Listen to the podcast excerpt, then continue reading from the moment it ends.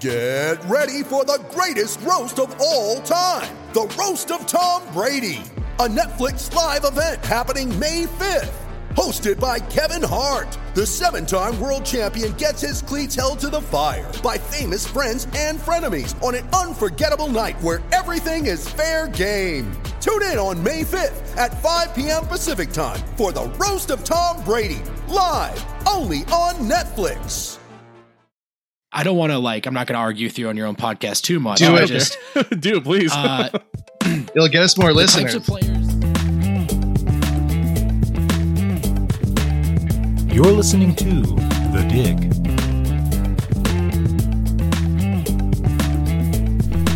what is up, Nuggets fans? Welcome to the Dig. I'm Nick. I'm joined by Jeremy. Good times in Nuggets land, Jeremy. Yep, we are uh, currently on the longest winning streak in the active winning streak in the NBA right now. It was the Raptors, but not now. That So- was such a good game. Oh, best game of the year. That's the biggest win they've had in I don't know since the Melo days, probably. They they looked like a championship team. They they looked like the type of ball that you that you watch. Not just you know uh, they could beat a team 140 to, to 80, and that's impressive, sure. But just the type of ball that we saw them playing, where they were tested, how they responded, uh, the d- different ebbs and flow of the game. It was it, it was like it was like when the Nuggets used to go to the playoffs and lose. It was like what the other team that beat them looked like. So I'm excited, very excited.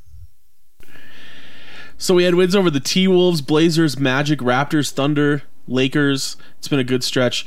Uh, close wins on the road in four games against good teams. Um, so eh, all positive. You know, Nuggets land is is excited about what we're seeing uh, going into tonight's game. They are first in the West, but there might be a little bit of cause for concern they haven't been the strongest fourth quarter team through this stretch, even though they've been hanging on to these wins. Yeah, I think if you go even further back than that, during their nine and one stretch to start the season off, there were signs that maybe they weren't quite a nine and one team. But then during their what was it one and six stretch, um, right. there were signs that they weren't as bad as a one and six team, um, and a lot of that came down to the final minutes. So, so we had that where they lost a couple of really close games where they played really well for almost the entire game, and now during this stretch that we've just seen since our last show, uh, they've been able to convert a couple of those. But I think it was really that Toronto game where, to me, it was it wasn't just them going up high. So so th- their mo as a team, as any fan knows, is is they will try and get as many points scored as possible because they're just going to start leaking them in the fourth quarter, um, mostly at the end of the fourth quarter. Like, correct me if I'm wrong, but the Nuggets aren't known as the team that that comes back at the end of the game, who's down all game and then somehow comes back at the end. They're the exact opposite, right? We haven't seen it much, yeah. And these, you know, three really cl- close wins on the road. We had 103 101 over the T Wolves. Uh, the Blazers game was 113 112. Raptors game 106 103. Uh, all of them, you know, the Nuggets were beneficiaries of some pretty fortunate uh, calls or a big turnover. They got to a loose ball. Um, they get credit for those for those plays, but you know those games easily go go the other way, and they're really bad losses because in all three of those games they had big leads in the first half. Right. So it, it gets me wondering, and it's getting a lot of people talking about how do they how do they nail down the fourth quarter and, and to be specific, those last few minutes. Uh, and and so I was trying to think, well, what really is the symptom and what really is the problem? And as far as the symptom goes, a lot of people are pointing fingers at at Jokic's mentality. Uh, he doesn't have that killer instinct or or the drive. Um, I, I used to be more on the boat of his endurance. I, I kind of connected a line between how poorly he plays in back to backs with how poorly he, he performs in the fourth quarter. And I thought a lot of that probably had to do with his endurance. And I still think that could go up. Um, and a lot of people have even questioned well, is Jokic really the guy that we should be looking at? What about Gary Harris or Jamal Murray? I mean, Gary Harris is the one that stands out to me as somebody who generally makes big plays in the fourth quarter, especially in the last two or three minutes. Uh, it doesn't seem like he very often makes mistakes, but he he will come up with a big steal like he did in the Portland game or a, mm-hmm. a big shot in the final two minutes. Um, but I mean, I think yeah, Jokic, you know, definitely has a tendency to fade. But I'm I, I do wonder how much of it's Jokic, how much of it is other guys trying to play hero ball. I don't know. So I, I think there's another reason behind that, behind what we're calling Jokic fading. Um, and as much as this is the modern NBA and it's played differently these days, I, I don't think the way that games are being closed out is that different from the way things have always been. Um, it, it winds up coming down to if you're the team with the lead, you give it to to your wing player or your guard who can control it well, get a shot when he needs it, or more importantly, I think, get to the line.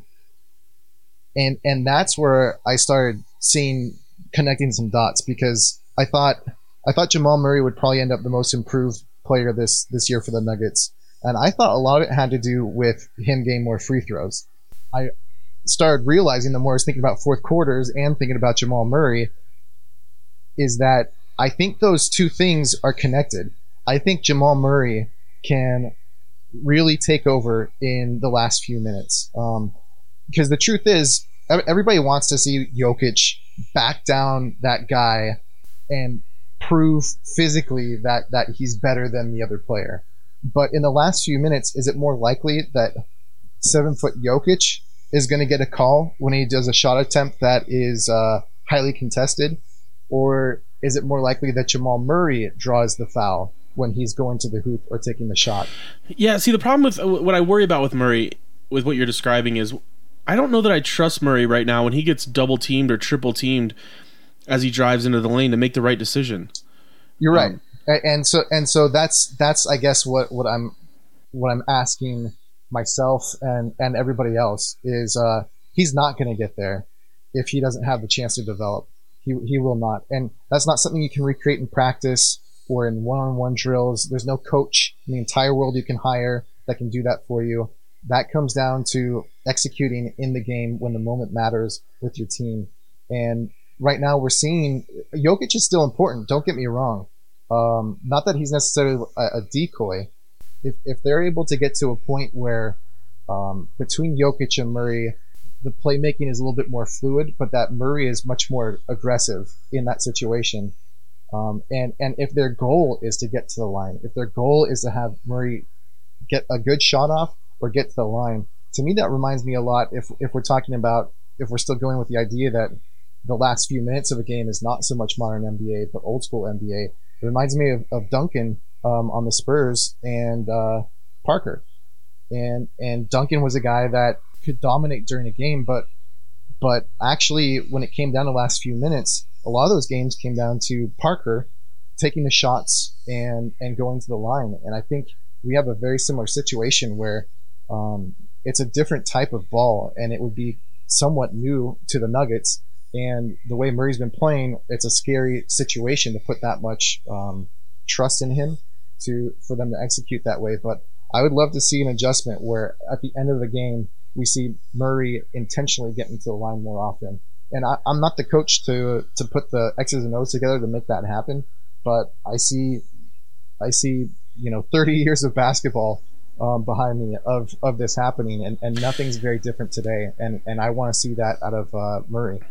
Yeah, I mean the thing is the you know the the refs swallow the whistle a lot in the end of games too, um, and I, I'm actually okay with that to be honest. I, I do kind of like seeing it decided on the court. So I, I'm wondering if you know giving it to a guy thinking that he might he might be the one who's more likely to be able to draw a foul is really the best way to go. I mean, I, I guess what I'm thinking of is I just want the ball in the hands of the person I trust the most at the end of a game to make a good decision, to get somebody an open shot or to get themselves an open shot. Right now, to me, that's Jokic, and he might not be insisting on getting the ball in the last two minutes, and maybe that's part of the problem. And and often when he's getting the ball in the last two minutes, he's shooting a three.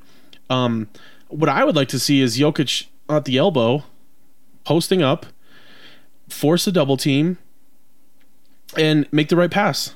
I think he's so dangerous down there, but I, I just I, am having a hard time th- thinking me- about when the last time you know everybody goes ISO in these in these last few plays, you know, and it's it's like the LeBron James James Harden model where you know your best player is going to get the ball at half court and just dribble out the clock while everybody else spreads the floor.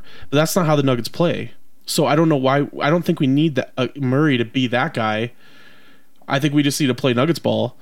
So Um, I, I think your I think your Nuggets ball. I think you're talking about a very beautiful 46 minutes, and we we keep seeing these last two minutes of the game, and my my vision, my image in my mind of Jokic in the last two minutes is not what you just described. Him in the post, drawing a double team, find the open man. My my image, and this isn't this isn't projecting to the future. This is this is literally what we see happen game after game is Jokic with his hands up because a foul wasn't called on him, while the opposing team sprints down the other side of the court because they just stole the ball or did something or or ruined his shot. It's it's a bad light to see Jokic in, it, and, and I think a bad use of him. And I think the ceiling of this team is not one with Jokic owning those last two minutes through through a post up. Yeah, but see, I th- the problem in the last two minutes is not that Jokic has the ball and he doesn't he doesn't score. That's that's not the problem. The problem he doesn't get the ball, or when he does get the ball, he's shooting a three. Um, what they're doing that's not working is in the last couple of minutes, it's just guys playing one on one. That that's what I've been seeing is just Murray has the ball, or Harris has the ball, or Jokic has the ball, and there's you know wherever whenever they get a, a, an inch of daylight, they just shoot a three. It So- seems like it's a lot of that. So you're saying you're saying that they're playing Jokic ball the first 46 minutes, and that's not Jokic ball that's failing in the last two. It's the fact that they stopped playing Jokic ball in the last two. That's been my impression. Okay. Yeah, I, I, I don't know. I, I just I saw I saw something beautiful in the Toronto game during those last couple of minutes where we were playing with a lead and we were getting to the line. And part of that was Jokic. Um, he, he was fouled on the outside, throwing up one of his threes. And um, actually, it was not. Now I'm confusing that, that chuck up that actually made it that wasn't in. Um, oh yeah, Yeah, that because was it on wasn't a floor, shooting but- foul. Because it wasn't a shooting foul, right? That's why I only got two but but it was getting to the line and that that's what clicked for me is i realized how important it is and how little we actually see of when we play with the lead in the last few minutes So that, so what you're getting to the line So the problem, what, what you're saying, the problem is with relying on Jokic in the last two minutes is that he can't get to the line, and you think you need a guy who can drive to the hoop and force a foul. And i'm trying to take a step back. I'm trying to say what's the ceiling for the different scenarios of us getting to the line? What's the best situation that our team can grow into? Not that we can't just create tomorrow because it's easiest. And to me the highest ceiling is the best free throw shooter on our team who is also one of the best in the entire nba who is a, a small guy who should be getting to the line because fouls are just called on them more often who historically when you look at who closes out the last two minutes of games again, even you look at the Spurs, it wasn't Duncan. It was i i if Duncan had a role, it was um, either by putting pressure on a side or by by taking um, like a ten footer or something like that. It was Yeah, never him posting it inside. Some of that is because Duncan was a terrible free throw shooter, so they didn't want him having the ball in the last couple of minutes because if he got, shooter. he was atrocious. He was like fifty five percent. But but so if you go if you go down that path with the Nuggets, then you're saying because Jokic is a better free throw shooter than Duncan, uh, we should explore this. And and Yeah, me, then it's okay to have for him to have the ball. Yeah. for me for me that's a lower ceiling and i don't and i don't want to go there i i i feel like we've been trying to go there and it hasn't been working and and why even push that if the ceiling's lower yeah, I guess um, this is just something to watch as we go forward. I guess because I, think we have different impressions of how the last two minutes are are going, um, and without going back and actually watching the Right. you know breaking down the play by play, um, who's getting the ball when, uh, it's just something I'll I'll take note of moving forward, and we'll see right, what's enough. working and, Fair and enough. what's not working. But yeah, because I, I really don't. my problem is I, I we, we'll go the last two three minutes and I'm yelling at my TV going, why has Jokic not touched the ball in five possessions? Like I'm, but I, y- you seem to think that it's that he has the ball, but he's getting like people are getting physical with him or something, and so he's losing it or he's not making the right play. and then doesn't even want it. It- Okay. it- and and it's the closer you are to the basket when the other team gets the ball back, whether it's a steal or a, a missed shot or something like that. The closer that your shooter is, or the last person holding the ball, the worse it is for your transition defense. Because the deeper your player just got, the harder it is for him to make it back. In the case of Jokic, he's a powder. We see we see it happen. He doesn't get calls, and he's the slowest guy. So for that guy to be our our two minute king, I I'm a little bit uh, leery of that. I want I want my two minute king to be a guy farther back, quicker, who honestly is more mentally disciplined for it. And our guy who is that also happens to be one of the best free throw shooters in the NBA. So that's Well, where I are see that you saying that? Are you saying Murray is that guy now? Um, yeah, I, yeah. So, so he's got deficiencies. His playmaking is going to be the biggest challenge at this point, and it is going to be hard. We are going to be seeing him cough up the ball, but, uh, but this is where I say go explore this path because, because there's a, a lot stronger potential there, and I think we could, I think we could reach that faster and higher than than anything else. Yeah, I would be more comfortable with this if Murray was showing me the ability to make decision, make the right decision about whether to shoot or to pass the first three quarters of the game. Um, which he consistently doesn't show. He, it really does seem like Murray just he he is either going to pass or he's going to shoot, and he he doesn't he doesn't have yet the ability. It doesn't seem like to go into the paint, looking to score, and when that sh- closes down, find the open guy. well he's still work he's still work working within the fundamentals of the the, the Jokic principled offense that they play in. And and that's where that's where I see things needing to change a little bit because all I see is that faltering after three years in the last two minutes of, of these games. And and so as much as I'm excited for what Jokic brings and the Jokic ball that we get to play, which does feel new and fresh, it doesn't. Yeah, but they're not the playing Jokic minutes. ball in the last three minutes. That's the point. I, I, They're I not- think they're they're, just not even doing to. it. right? The, the, because they can't because it's falling apart, and, and and so that's that's where we differ here. Is I think they're not playing Jokic ball in the last two minutes because they can't. We will see. I, I hope I hope that we see more of Jamal Murray um, taking it on and and find his way to the foul line. I, I hope to see that. I hope that becomes an aim, and I think that is our our our best way to take that next step forward and to be a playoff team, to be a championship team. Honestly,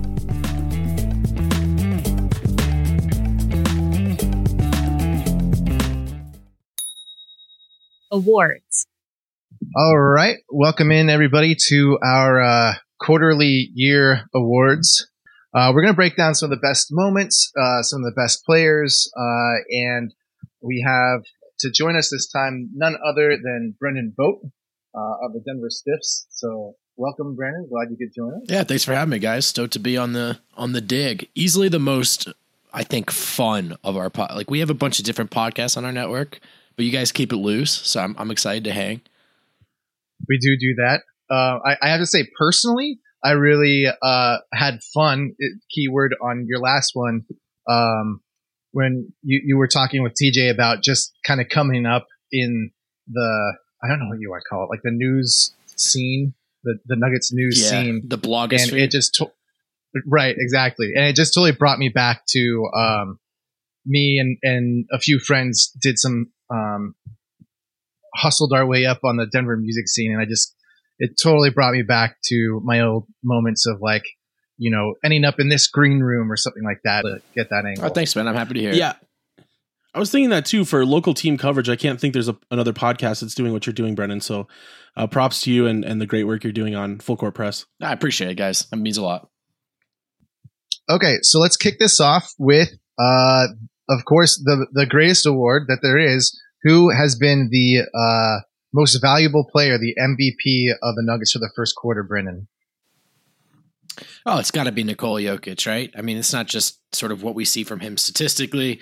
The assists way up to seven and a half per game. His points per game are up a little bit, although he's been less efficient from the field. It's the turnaround on the defensive end.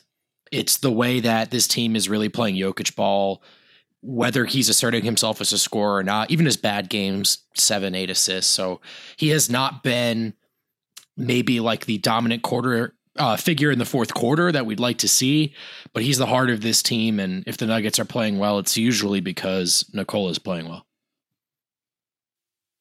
Yeah, it's funny that you bring up uh, the defensive rise that he's had this season. I mean, if he was purely um, um, appreciated off of his defense alone, right now in real plus minus, defensive real plus minus, he's ranked at 17th.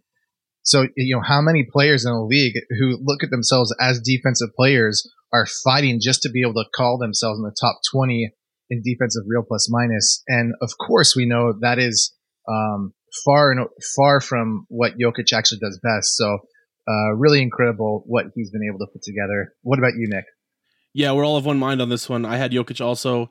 He's eighth in player impact estimate at the moment. Um, and I also noted when I was preparing for for this that his defense really is the key. I think it's interesting that we've all we've all jumped on that because Jokic isn't really known. Well, clearly he's not known for defense. Coming into this year, that was a big question mark: is if they're going to improve defensively, what are they going to do about Jokic? And we got to cover for Jokic. And Millsap was brought in uh, largely to do that. Um, what he's known for is is assists. He's known for these ridiculous passes that he makes. He's known known for being a center that can hit threes, and yet we're seeing great defense um, out of him so far this year, uh, and it, and it's kind of going under the radar. I, you know, even from the like the national media, pretty much what we hear about Jokic has to do with his with his passing and his playmaking ability. I, I don't know that even like nationally it's really caught on yet how well he's playing defensively. I don't know if he's shaken that rap yet. Um, yeah. But I think that's really what makes him the MVP.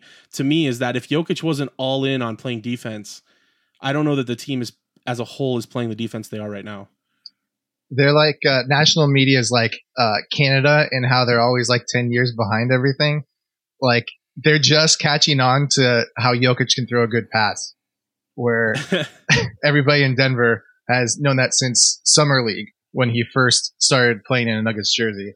Um, yeah, it's funny that that nobody's really. I think I've heard one one good report that actually mentioned and, his defense, but and and you know what, guys, so those defensive stats can be really noisy, right? So I'm never going to sit here and say, look at defensive plus minus. Jokic is a, is a, stud defender, but it's what we see with the eye test. I mean, he's just he's been better in open space. He's been communicative. He's been a part of that multiple effort thing that Malone keeps preaching. So, look, he's not Joel Embiid on defense, but you watch him and you go, okay, he's he's not the liability he once was. By the way, I should say I said his points were up. I meant from his career average, but they are down a little bit. That's neither here nor there. All right, the next award Who is the most improved player of the first quarter? Jeremy? So I, I was hoping to see, um, and, and maybe there's an argument for it. Um, I was hoping to see Jamal Murray, and, and I still hope to. I think uh, his best see, uh, is in front of him this season, but um, who's shot out for me is is Juancho because he's a guy who I felt was literally in the graveyard as far as his opportunity in Denver. Um, you, you, you don't know what mono can really do to a person. You don't know how that can throw a person off the track. If all he's doing is working on conditioning, what does that mean for his play? Once you're on a court, you know, trying to guard NBA athletes and you haven't even really done that for a long time, there, there's just so much that changed for him, and he felt so far away from from doing anything. Um, here he is starting for the Nuggets, and he's doing a good job of it. He's he's not the best player in the starting lineup by any means, but he's certainly carrying his weight. Um, he's he's deadly when opposing teams let him be, and uh, you know I, I still think his defense is um, um, it's got holes in it, and, and I don't think he'll necessarily ever overcome those holes, but he's a positive on a starting lineup on the number one ranked team in the West. So congratulations, Juancho. Juancho shooting 48% from three over the last six games on almost five attempts. I mean, that's the kind of three I think Juancho should shoot more. Honestly, I think he should shoot just about every time so he touches I. the ball. I, I I, think with he's smart. But He every time that I see him shoot, I feel like yes. And, and for me anyway, every time I see him pass, I go yes. Like to me, he's a guy who who maybe more than anybody on the Nuggets understands um, what it is to to take that A shot. And and so I've I personally I've been very happy with what he's doing, and it's great to see. Was that yours too, Brendan? No, I was actually going to go with Malik Beasley. Uh, we've seen his minutes per game du- double. His effective field goal percentage is up like 10 percentage points. Um, he's shooting 40% from deep on 3.1 three point attempts. But look, this isn't Nuggets numbers. I mean, talk about what we see with our eyes. He's been a guy who I think the question around him after Summer League was he's such a talented player. He was in high school. He was at Florida State. Okay, can he adapt to his new role in the NBA? Can he be a can he be the best version of himself while staying within himself and the confines of his role? Uh, the answer to this point in the season is res- resounding yes. Um, if you get a guy who can shoot from deep like that, that consistently, and who's who's thinking the game through and making the right plays, it's he's a he's gone from a nice little backup plan for this team to like I think a weapon and so I've just been impressed with his maturity on and off the court. Yeah, I agree with both of those. Um, I'll throw one more name into the mix. This is uh, kind of cheating, but I'm going to throw Monte out there. Uh, we didn't see him last year, so it's I, I, guess we can't really technically say he's improved over last year, but he wasn't in the NBA, so um, I think I think he qualifies. I'm going to take it anyway. Um, okay, because I think his playmaking has been invaluable for the second unit. Um, you know, I've, I've I'm on record as saying I'd like to see him with the starters a little more too. Um, and we've been seeing that a little bit later in games. Actually, he's been on the on the court, but uh, I think as a, another primary playmaking option, um, he's invaluable, and his league leading seven to one assist turnover ratio um, shouldn't be overlooked. Well, while you're at it, why don't you give us uh, best bench player of the first quarter? I'm going with Mason Plumlee. Mm, love it. Plumlee is number one in defensive rating in the NBA right now. Um, which wasn't surprising. I mean, I saw his name on there. I was surprised initially, and then I thought about it. I'm like, you know, when Plumlee is on the on the court, he sets the tone defensively, and I think he's one of the main reasons I think that the, the Nuggets bench has been such a strong unit is he brings energy and he brings great defense.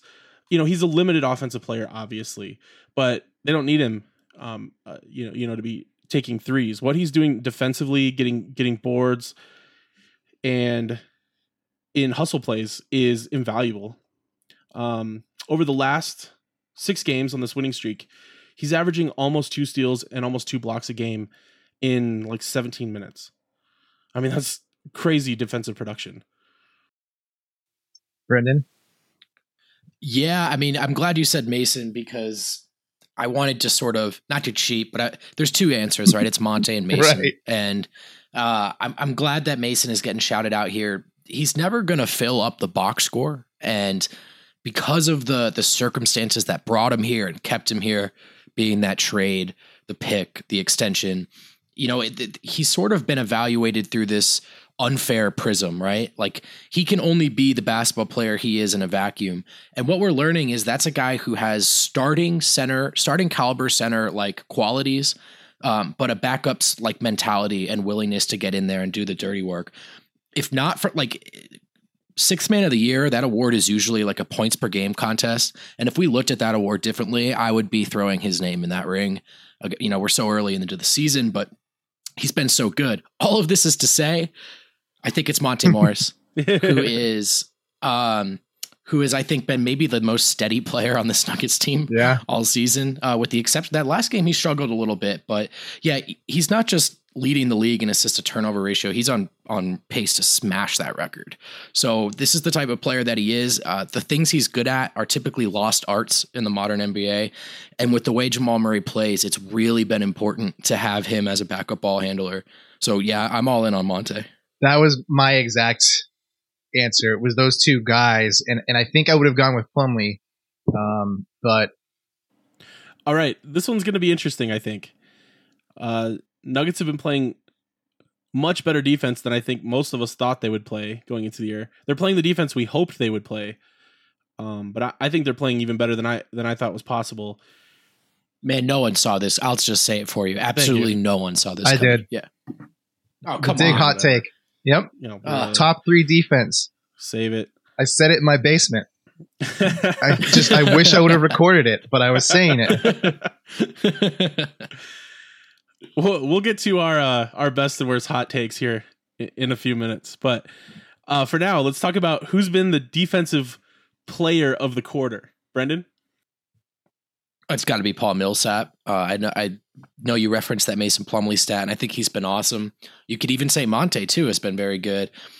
But Millsap's it's really an on and off the court thing, right? I mean, on on the court, you just gotta to like spot shadow him off the ball and watch the way he affects the game defensively, the way he sort of has one eye on Nikola and his man, you know, almost like an older brother on the schoolyard looking after his younger brother. Like he always knows where he is and he's always there to help. But off the court, he's been an extension of these things that Malone preaches, building healthy habits, right? So getting to the point where becoming a multiple effort team on defense is not a concerted effort, it's habitual. And I think Millsap's been a very big part of instilling that. And I think that's what he means when he references sort of leadership behind the scenes. This is a guy who, like Jeremy in his basement said before the season started, our goal is to be a top five defense. And the scrum almost laughed. I mean, you know, we were like, well, that's a great quote, but we'd be lucky if they're league average. They're they're elite right now, and he's a large, large part of that. Horford esque, in my opinion, in the way he elevates an entire team. who you got, Jeremy? Yeah, I, I was going to go with Millsap too, and and I'm I'm staring at, um, my explanation behind it was going to be more stats wise, and, and already I, I I just want to throw it all away. I'm staring at a page of stats, but none of these stats tell the story that's going on behind it. And and just before when we were talking about Plumlee, we were talking about results. Um, there, there's nothing next to Paul Millsap, ranked seventh here, ranked fourth here, ranked second here. There, there, there's nothing there that actually tells that he is leading the. I, are they at third ranked overall right now? I don't, it kind of changes a little bit every week, but um, there's nothing that tells that story, and and I I have a stats argument for it, and I think Plumlee is has been fantastic. Um, I think you take a step up, and the minutes that Paul Millsap is playing, opposed to the minutes that Plumlee's playing, um, just goes to show the extra notch on the belt that um, Millsap deserves. But that story that that Brendan summed up, I know you really got to my heart. I, I'm a little choked up. This might be surprising to both of you, but I'm going with Jokic. Uh, I agree with both of you that Millsap is the best defensive player, probably on the team. I think that's pretty safe to say. Um, so I'm giving this award not because Jokic is a better defender or has been a better defender over the first quarter, but because he's been a pretty good defender over the first quarter. And to me, I, I said this a minute ago, I think that has been so important for the tone uh, that this team has. If he was playing no defense still and was totally not committed to it at all, which we see from offensive savants a lot, right? When Mhm. guys have a a a really strong offensive skill set, it is not uncommon to see them not play defense. Um, or even guys that don't have that great of an offensive skill set, like Andrew Wiggins, and who still proclaim that they won't play defense. So the fact that Jokic is is bought in and is doing the, the best that he can with the tools that he has. I, I mean, I really believe that. Um, he's never going to be an elite defender, a, a Rudy Gobert or something. Um, but being the best Jokic on defense that he can be, I, I think helps the other players on the team to rise to the to being the best defenders that they can be. And that's really all these guys can do is just just just play hard. I mean, defense is, you know, 80% effort. It's it's how much work are you willing to put in and and does that also mean sometimes sacrificing something on the offensive end? I think I think maybe some of Jokic's shooting issues have been related to the effort that he's putting in on on Right. defense, and there might be some conditioning things and stuff that he needs to work through too, um, so that it doesn't have to be one or the other. But uh, I, I give him a lot of credit for the the defense we're seeing right now. I don't I don't think we see um, the defensive numbers that they have right now if Jokic wasn't bought in. I agree. So, uh, let's move on to uh, somewhat similar question, but beautiful in its slight deviations. The next award, most important replacement player. Unfortunately, because we've already had too many injuries a quarter of the way through the season. But uh, Nick, uh, no, I went with you last time. Brendan, what do you think for the most important replacement player? Well, it's got to be Juancho, right? I mean, I think Yes. the way he's filled in for Barton, we know about the sort of question marks about Juancho defensively, but he is the perfect sort of uh, complementary piece to Jokic. The way he shoots, spaces the floor, the way he relocates off the ball, make keeps himself as a threat throughout the possession. Invaluable when you have a playmaker like Jokic on the floor, especially at sort of like you know like in the front court together. It just it, it allows the Nuggets to do a lot more offensively and the truth is, if he's not playing well, we're talking every day about that Will Barton injury and what it's done to this season. Wow. So, uh, sh- I mean, shouts to Juancho for filling in for what I think is one of the most underrated pieces um, of this Nuggets team in Will Barton. He's done a great job. I didn't think about that. How, thinking about what could have been, which which is us in the position of when is Barton back? When is Barton back? When is Barton back? Um, I mean, it's come up a few times just out of pure speculation of the ceiling of this team, but we've never really needed it out of necessity. Um, you know, the, the bit there where Craig didn't quite fit in to to continue the flow of what this team was used to when they conduct their offense. But um, yeah, I mean, I'm right there with you. Uh, Juancho was mine too, so I'm just gonna um, agree with everything you said. What about you, Nick? Yeah, it's three for three. Um, his his floor spacing, I think, I think it's two things for me. The floor spacing is huge, obviously, and that's something that was the reason Torrey Craig wasn't working out. I think, um, and was was really uh, making things difficult in the lane. The second point is that he has had a lot of big hustle plays uh, in the fourth quarters, especially. Uh, we think back to the block against Golden State that he had early in the season before he was even starting. But just in the last in this stretch, this last six games, I feel like every fourth quarter he's doing something that's that's helping to win them a game. It's a it's a big rebound in the end. It's uh, uh you know a good defensive stop. It's hustle play, whatever. I just I love his energy. I love how he spaces the floor, and I think they definitely found their replacement for Barton. I mean, I I actually think it's going to be a little bit difficult when Barton comes back to take him off the court. I think they will because Barton got um, the contract, but um, I, I- think Juancho's playing well enough that there's no obligation to do that. I'll, I'll disagree there. Uh, I just Will Barton is is such a good player. He can serve as sort of the alternate uh, ball handler with the starting lineup when maybe we're not thrilled with the job Murray is doing or whatever whatever the case may be. We're Uh, not. Barton's a very un- underrated um, uh, spot up shooter from uh, from deep for sure, and I just think like you can just what you do is you slide Juancho down to the bench, right, and and you get him some minutes with the starters. Um, but Will Barton's just too good. I think one of the most underrated players in the league. To if he's healthy and he's ready to go, you plug him back in. Um, just the luxury is knowing that if he's not, and you have to sort of wade him back into this, you, you, feel comfortable with Juancho. So it's a it's a I suppose a good problem to have, all things considered. Yeah, I I, I want to hold withhold any judgments about Barton until we see him play this year. Uh, he, uh, to be honest with you, Brendan, not one of my favorite players on this team. Never has been. I couldn't stand him last year. He was probably my least favorite Nugget last year. And I I know what you're saying. I mean, I, I- I've heard the arguments for him.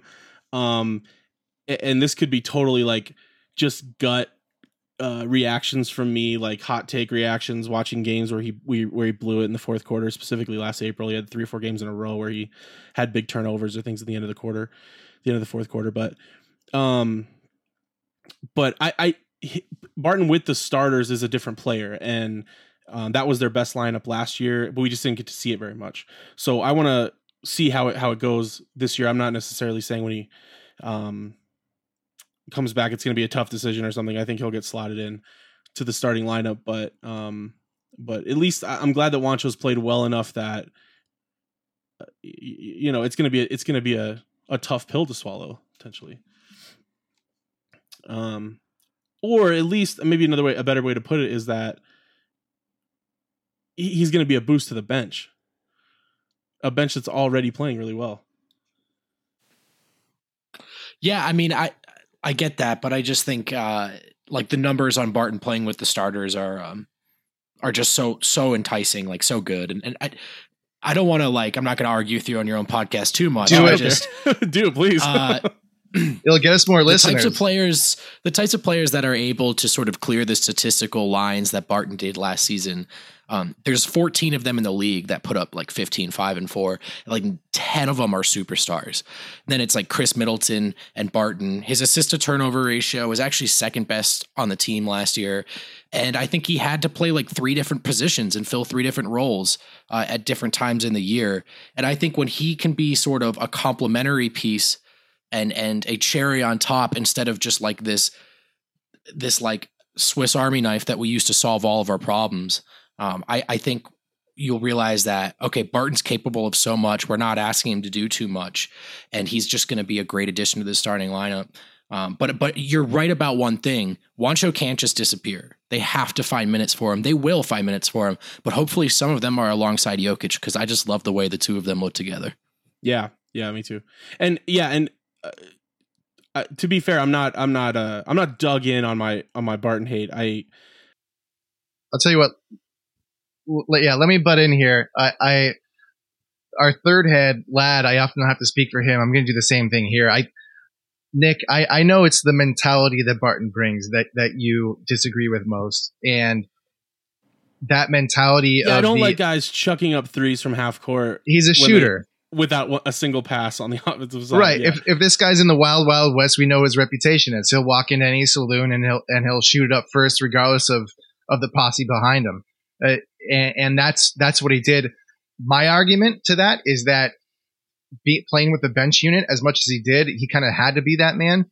But um, I understand that that's what you see. That's how you perceive his mentality, and that fitting in with a unit of uh, several players who are more talented than he is is a um, uh, recipe for disaster. Um, I I think just from again those brief minutes, statistics aside, I do remember some of the lineups where he was in with those guys, and he does tend to, in my eyes, yield to Jokic, yield to how the play is going. Um, as much as I want to be a believer in the Barton story, I I never in my life want to see him take a last second three if he's with the starters. Um, the argument is is it is is it Harris or is it Murray or is it Jokic? Those are three guys. not right now. all- it's not Jokic. Well, yeah. Okay. Well, that's a whole yeah. nother conversation. But, But here's the thing, man. Bart Barton was putting up those types of shots because there were a couple of plays where he could have made a different decision in the moment, no doubt. But he also hit a game winner against Chicago. He also hit the game tying shot to put them into OT against the Thunder on the road. And some of those shots he's putting up because that was a young team whose best player really sort of disappears in the final two minutes. And so you're going, okay, is it the 20 year old Jamal Murray? Is it Gary Harris, who was supposed to have a low ceiling? Or all these guys seem tentative when it comes down to like that that type of moment. And Barton was just willing to be the guy who would put the shot up. I think a lot of the sort of selfishness that is is ascribed to his play style is really overblown. Um, and and people, it's funny. People always talk about how he doesn't like to pass. Like, he was the second best passer on the team last year, and I, I just think that's out. That's really almost an objective statement. So I will. I'm as big a Barton defender as there is, and I will die on this hill. That. So, but I yeah, I just think he's like a. I think he's like one of the most underrated players in the as league. long as And I, it's it's yeah, it's just funny to me that Nuggets fans like grew so frustrated with him, but I do think it's it's an anecdotal thing that has sort of like warped our psychology when we evaluate him. I, I see a lot of of big stats in the second and third quarter and a lot of disappearing in the fourth quarter with really bad shots in the last three minutes. That's what I saw last year. That was my impression. I wasn't doing a podcast last year. I wasn't researching this stuff. So that may have been um, just that. It, it may have just been anecdotal. I may have just been latching onto a few bad games and not paying attention as closely as um as I could have. But that's what that's why I'm not totally dug in on this on this stance either. This is just a general take that I had over the years uh, watching Barton play. And I'm really curious to see what he does with the starters because I know that last year with the starters, that was their best lineup. And they looked good the first couple of games with him. So um, I, I hope it works when he comes back. I mean, I'm not, I'm certainly not rooting against him. I am happy to be wrong. I would I love. I- to I don't mean wrong. to- So I don't mean to frame you as the hater here either. I just I will always be the guy who who who well actually is the Barton stuff. I just can't help it. He owns up to it. no, it's cool. yeah, yeah. Well, in, in case anybody was wondering, the question was uh, most important replacement player, and the answer was Barton sucks. So uh,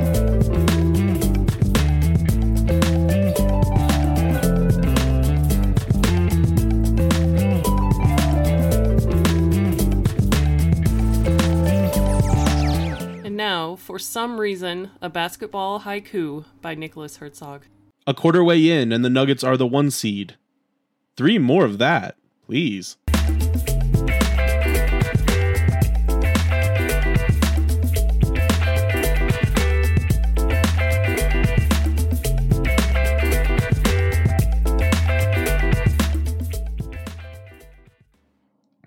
All right, so let's switch gears a little bit and talk uh, about some more sort of team awards. What's the best win so far this season, Jeremy? all right, well, it, it, it's the freshest in our minds to to me. It, it's it's the Toronto win. I loved it because um, there's there's a ceiling that every Nuggets fan envisions when it comes to whether you want to make it about Jokic or Murray or the team in general. Uh, is this a championship team three years from now? Is this a championship team maybe even this year? They're number one in the West right now. And this game, more than any game maybe that I've ever seen um, in a Jokic era game, uh, was to me a playoff game, a true legitimate. You're fighting for a championship. Every second of every minute counts, kind of a game. So, a lot of times, one there's a story to a game where where one thing wins it. In this game, it changed. There was so much dynamics to this game where the bench was great in the first half, bad in the second half. Uh, was were the Nuggets going to fall apart in the last minutes like we've seen them do before? We saw them play fast and loose with Jokic ball and crazy passes, and then we saw them tighten things down. That was what was so important to me in those last few minutes when it comes down to these grueling um, plays. Uh, they pro- they proved to hang with any momentum that the game shifted. And that's how playoff basketball happens. It's not a one game thing where there's one story, where one good thing happened, a Jamal Murray 48 point game. It was every possible tool in the shed was used by both of these rosters, and the Nuggets still beat the number one um, record team in the NBA. So, so this is the best win to me by far. I'm going to, for the sake of parody, I'm going to go with the win in in OKC. Uh, I loved. It was the second game of a back to back. It was on the road. They traveled the night before. There was no Gary Harris.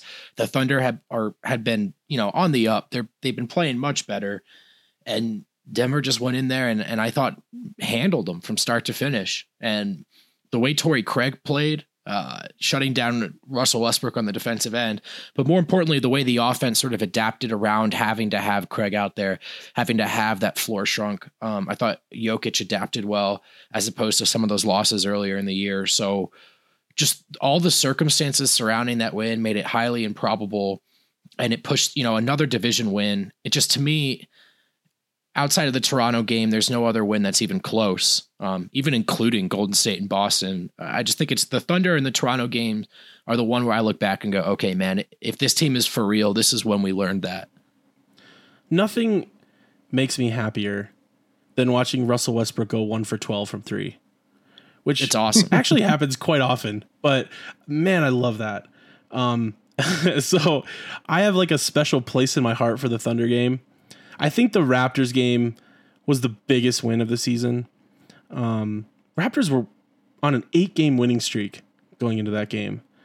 Uh, they're tough at home. They sell out every game. They have been the best team in, in the NBA so far this year. They were the best team going into that night. Um, and the Nuggets knocked them off. So totally with you guys. I I, I don't have a, a whole lot to add there, but fantastic win and a great road trip over the last six games. Just to throw out a couple of numbers about what they're doing on the road during the six game winning. Winning streak. Uh, they've had four road games. They're shooting 40% from three on the road. Uh, they have about the same effective field goal percentage on the road during this streak as they have at home. Um, their defensive rating is 17 points higher on the road right now than it is at home, and they're averaging about a steal uh, more on the road.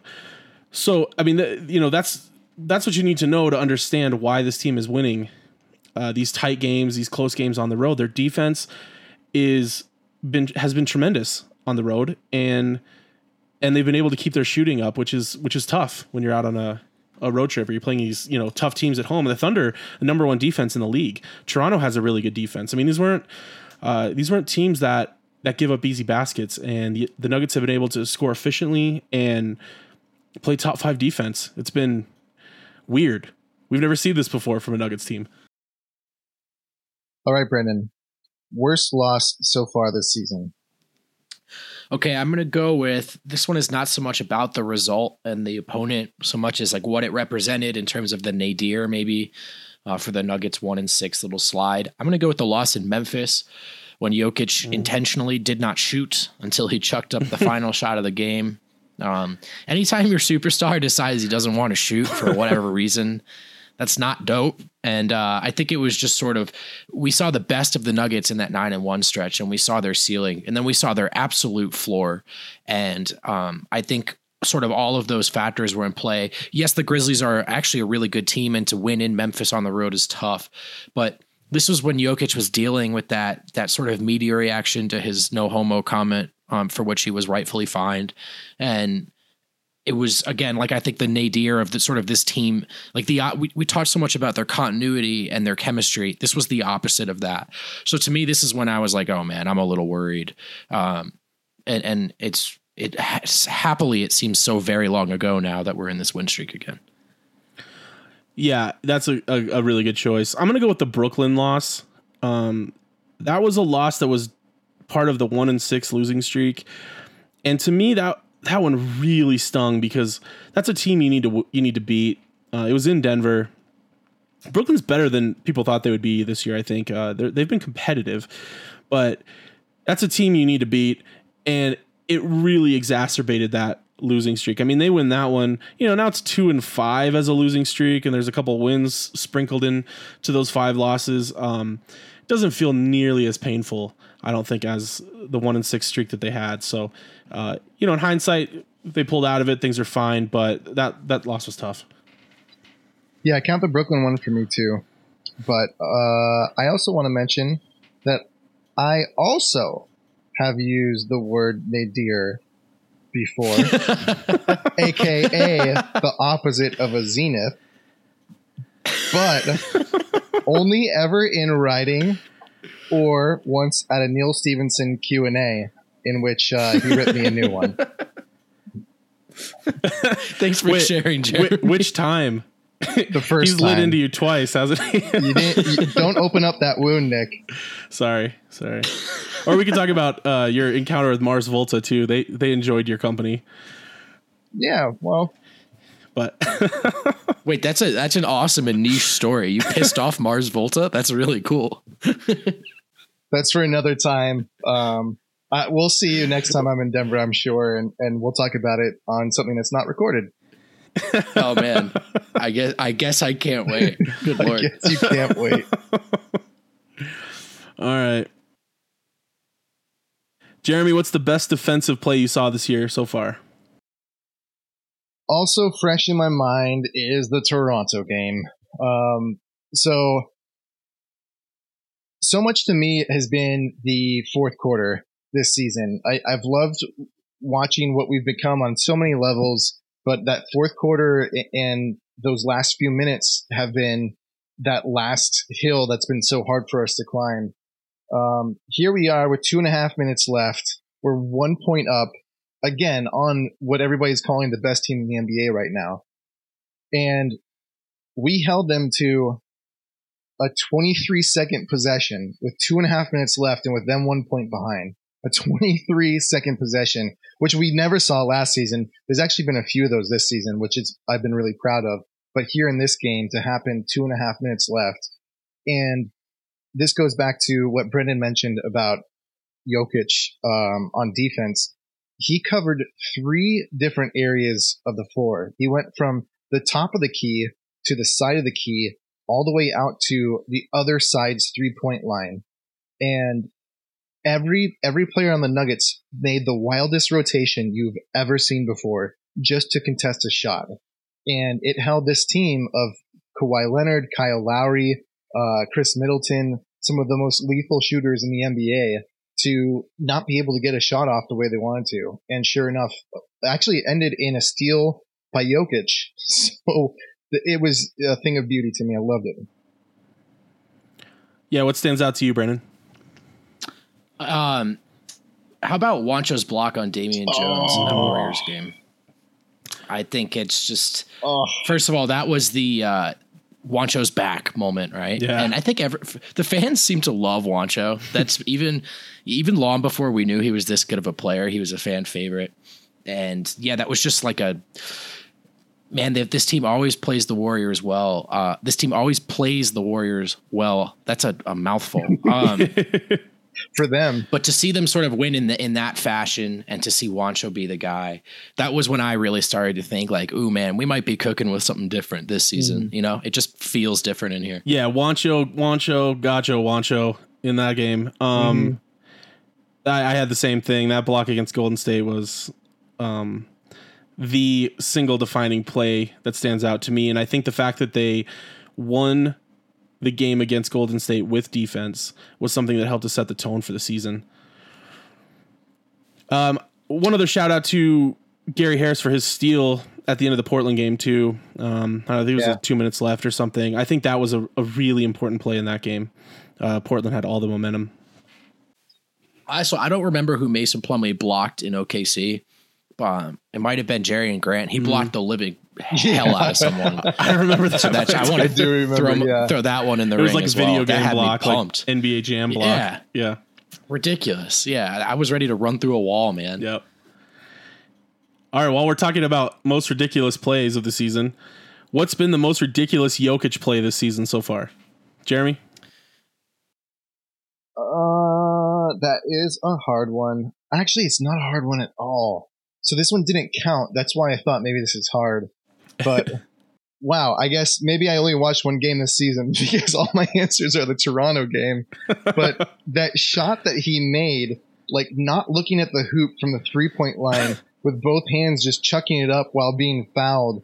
I that to me is the craziest shot that I have ever witnessed in my entire life.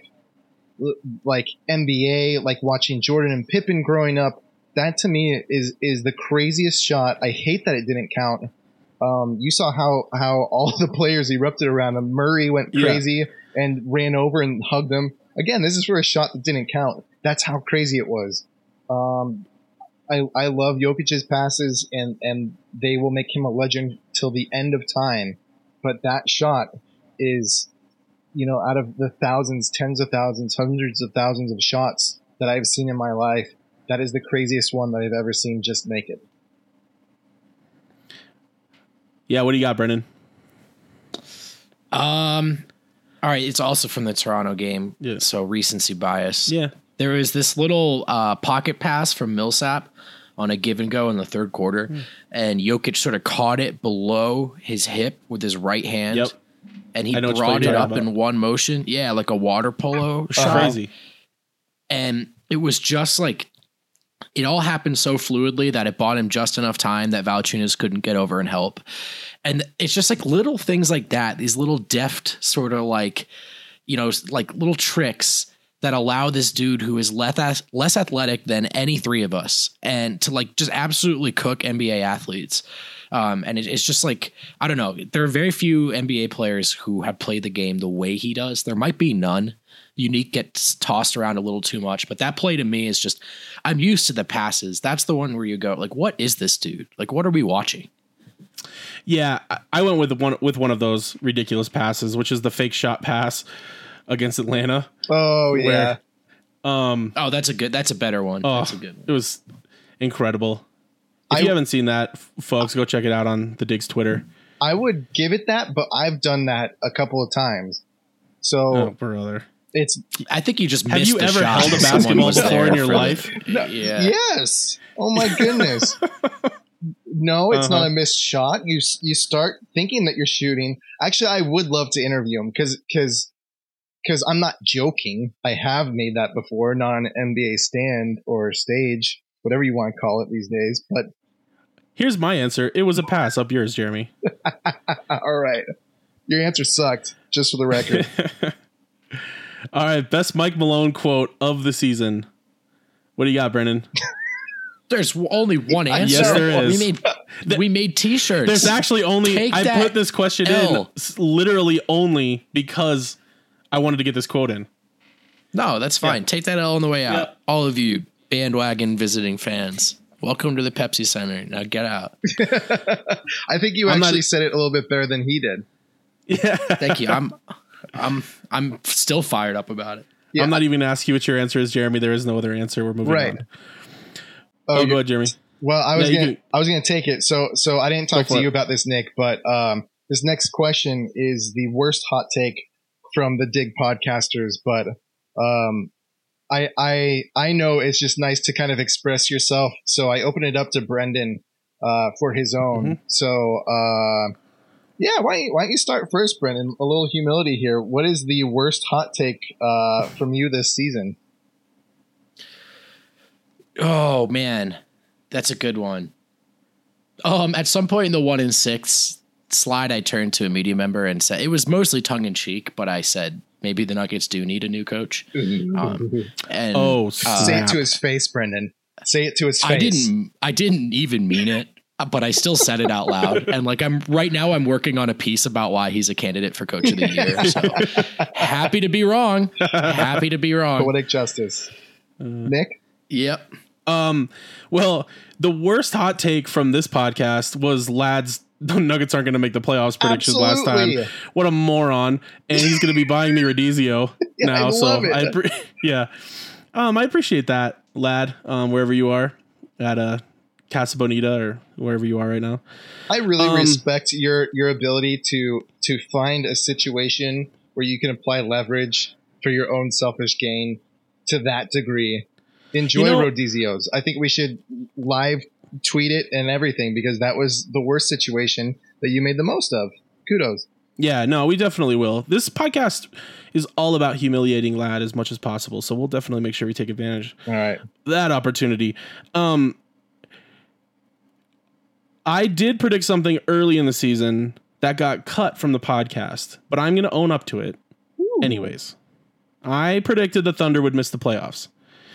Um, that was a pretty spicy take, and it was probably dead wrong. So I own up to that. I hate Russell Westbrook, and that was a big reason that I made such a ridiculous prediction. They're not going to miss the playoffs. I was wrong. What about you, Jeremy? So my worst take was also Lad calling the Nuggets not making the playoffs, but since you brought in some hum- humble pie there, um, I can't think of any. But can you think of any bad hot takes that I've had? See, the problem is you don't really make hot takes. You really hedge your bets, which in life is a good idea, but you know, in Oh, podcasting, it's not quite as much Goodness. No, I, I've made plenty of hot takes. I think right now my my worst one is Jamal Murray being the most improved player of the season for the Nuggets, which I still feel pretty confident in. So. Wait a second. Oh, you mean by the end of the season he'll be the most improved right, player? right, yeah. Okay, so he's gonna have to learn how to pass sometime between now and No, the end of the I- season. It, yeah, no, I I've been blessed There's a with a, terrible memory. Uh, it it left me sometime in my teens, and uh, I've never been able to find it again. So I actually I I I'm gonna have to go back and look now. Maybe we can make like a uh, a, a little cut out some room in the next podcast where I admit to a bad take here because I, I don't even remember mine at all. Brendan, is there anything you want to call us out for? Any bad takes you've heard? No, just the Will Barton stuff earlier. Okay, yeah. let's go back to that. Right. Hey, I want to clarify, by the way, for for my boss Adam, for PR, for Michael himself, if he's listening. I don't think the Nuggets need a new coach. I think you're doing a great job. I was upset about a loss. All right, All right, what was got the- that off my chest? All right. What was the best hot take from any of our podcasts thus far this season? Go for it, Jeremy. None of them. Nobody should be listening listening to anything that we say about anything. the entire point of this is to get three knuckleheads together and to say random nonsense, such as the Nuggets won't make the playoffs, which was the only solid answer that I had for anything that we have to say. Is that that is the worst take you could ever hear. Brendan, do you have anything you want to tout? Oh yeah, I, I was I was on the "Are we sure the Jazz are good?" bandwagon Ooh. before the season started. I'm wrong more often than I'm right, but I'll take a victory lap on this one. That's interesting. I yeah, I actually had the Jazz second in the West. Yeah. I think on my list. Um, I thought the Rockets weren't going to be quite as good this year, but I didn't have them out of the playoffs. I mean, and they probably won't be, but uh, I didn't. I called the Rockets the second best team in the we- in the West a week ago, so maybe I that's my worst hot take. Who knows? Yeah, I, I'm still We'll including them in my top four. All right, Yeah, they're hard to evaluate, man. I'll take a victory lap on this one. Um, I predicted Jokic would average average over seven assists for the year, uh, which is pretty bold, actually. Um, he would be. Is it, though? Well, okay. Here's the deal. You're talking to Nuggets fans, Nick. I know, but um, to the rest of the NBA and, and people that live on planet All Earth, right. um, it would be the first time since 1967 that a center averaged that many assists a game. Um, if you think about like some of the guys that get talked about all the time as like being the, the greatest passing centers, um, Chris Webber, Vlade Divac, um, Divac, uh, Kevin Garnett, they were all in like the four and a half to six range or five and a half to six range in their best season. So Jokic being over seven this year would be staggering, and he's at seven and a half right now. So he's on pace. Okay. Actually, let me throw Um, in. Let me throw in. Um, it was random and it doesn't really apply, but uh, to me, the Magic looked like a team that was turning the corner, and uh, I had.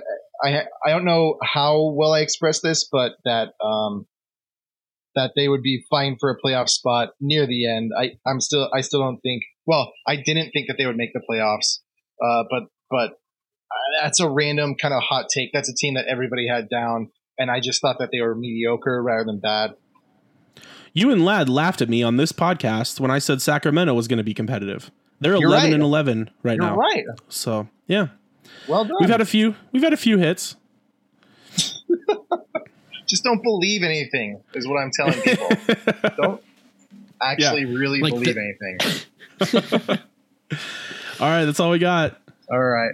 Well, Brendan, Thanks, it was Brendan. a blast. Thank you. Yeah, it was a lot of fun. Oh, for sure, man. Thanks for having me on, guys. I'm d- down to be a part of this podcast. It was fun. Great, thank you very much, man. We'll have you on again if, if you're willing. Sounds good, man.